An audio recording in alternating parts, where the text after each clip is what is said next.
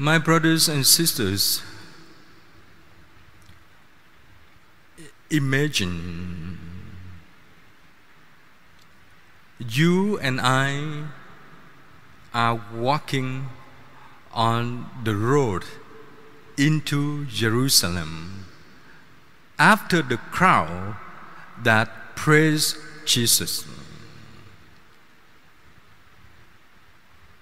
And when we face the trial that was set up to judge and to crucify the righteous man, we might ask ourselves, what's going on? What's going on? Just recall last year, wherever you are, would not be taken social distancing like now. Recall the last year when we celebrate the Palm Sunday, gather in the church, celebrate the blessing of the branches, and together with the presider proceed into the church with singing. Now, most of the building churches around the world today closed, empty. Priests celebrate by themselves. The faithful stay home with themselves. But the social distancing cannot ban, cannot disconnect our faith.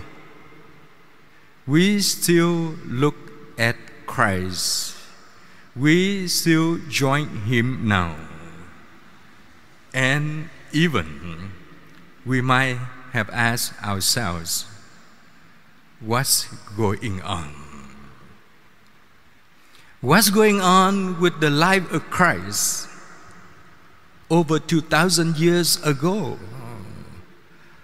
What's going on with the life of the church over 2,000 years after Christ had gone? There are many ways to find answers. But today, in the spirit of this celebration, let us ask Jesus what is going on.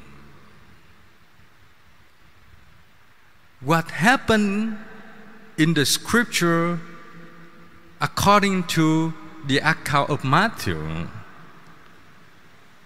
portrays Jesus as the man, the one who was called by Isaiah the suffering servant. And the scriptural context, the servant means the one who belongs to someone, the one who attached to the person to whom he served. So, what portrays in the first reading, the book of Isaiah, were fulfilled in the life of Jesus. The church believes that.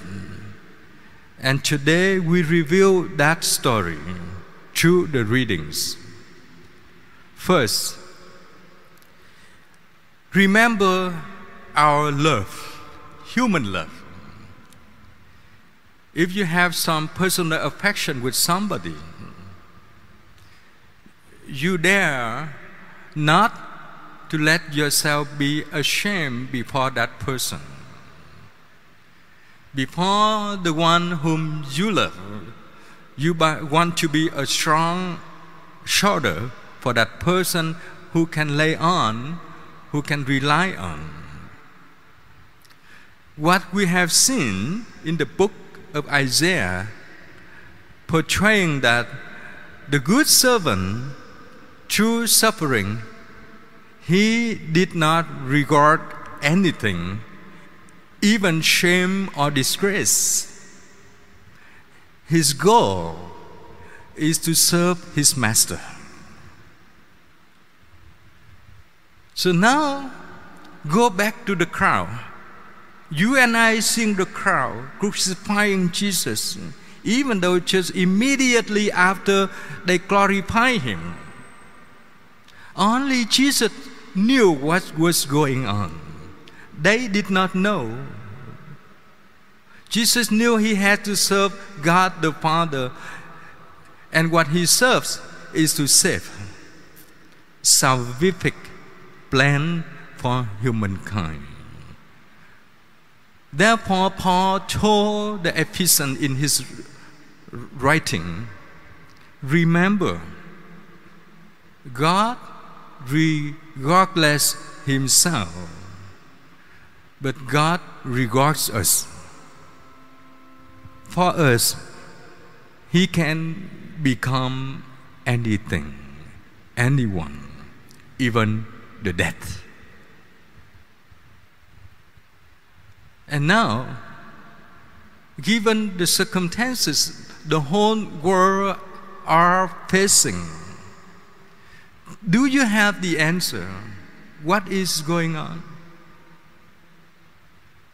Perhaps you do have some answers, some expectation but that may not be the facts of the results of what is going on. So far, people are fighting hard with the pandemic. So far, the people of God still trust through meditation, through prayers, through participating in the community celebration. But how long our church can last? How long? Remember at the entrance of Jerusalem, many, many, many people from the peers of Jesus trusted in him. How long did it last? Not too long. Why? Because they chose it for what they would want to get. They did not trust in God as the servant who serves the master. So today, you and I have plenty of time for today, for tomorrow, for the next few days. I would encourage you by any chance, anyways, read the Passion of Christ again and again. Let me provide you the quotation the proclamation that I just finished was taken from a short form of the Passion of Christ. But we have time, you can look into the text of the gospel, read it over and over to see and to feel with your eyes.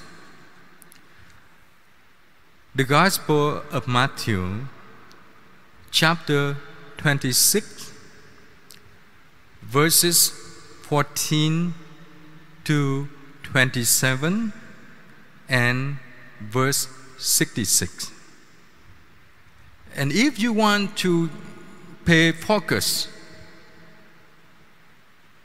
and read the short form of the Passion you may pay attention on what I proclaim to you, the same chapter 27 of Matthew, verses 11 to 54.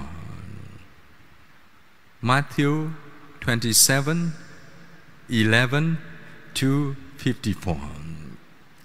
The more we read into the scenario, the narrative of Jesus, the more I hope you can feel and find consolation. God consoles us with the cross. God knows what is going on. You and I do not know yet. But as human, we do need a plan. We do need a deadline. We do need expectation so that we can hope and look for. The gospel portrays for us the end of the road, what will happen. The end of the road of our journey on earth is the resurrection. So, trust in God. Trust in God as the message that Pope Francis would like to send to the youth today. What is going on because traditionally on Palm Sunday, most of the dioceses around the world celebrate the Youth Day. Young people come together to share, to sing, and to celebrate.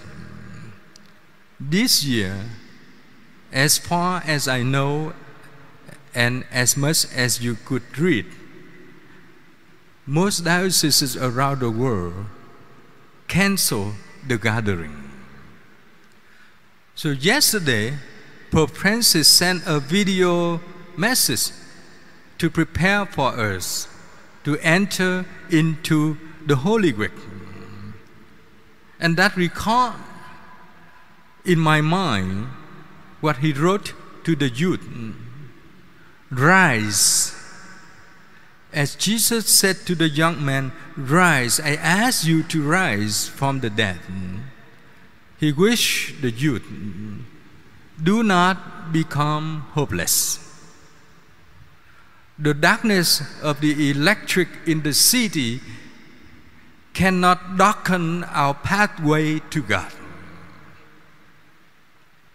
The lockdown or distancing cannot bond us to see one another, to care for one another to be with one another. But through this pandemic, as God asked the dead rise, we hope that the resurrection of God also raise us up. I believe, as many commentators have written on the news or share on the TV. This pandemic will change the world. We need to relive. We need to change the way we have lived so that we can have a better life, better immune, better protection. So, what is going on? We come closer to one another through this celebration. We come closer to God when immediately this celebration, you can stay calm, pause a silence. Let the narrative of the way of the cross goes into your body, observes in your breath, in your being, so that when we take Christ on our life, Christ can take us on His. And let us console one another with our faith and let our faith be proclaimed in the world.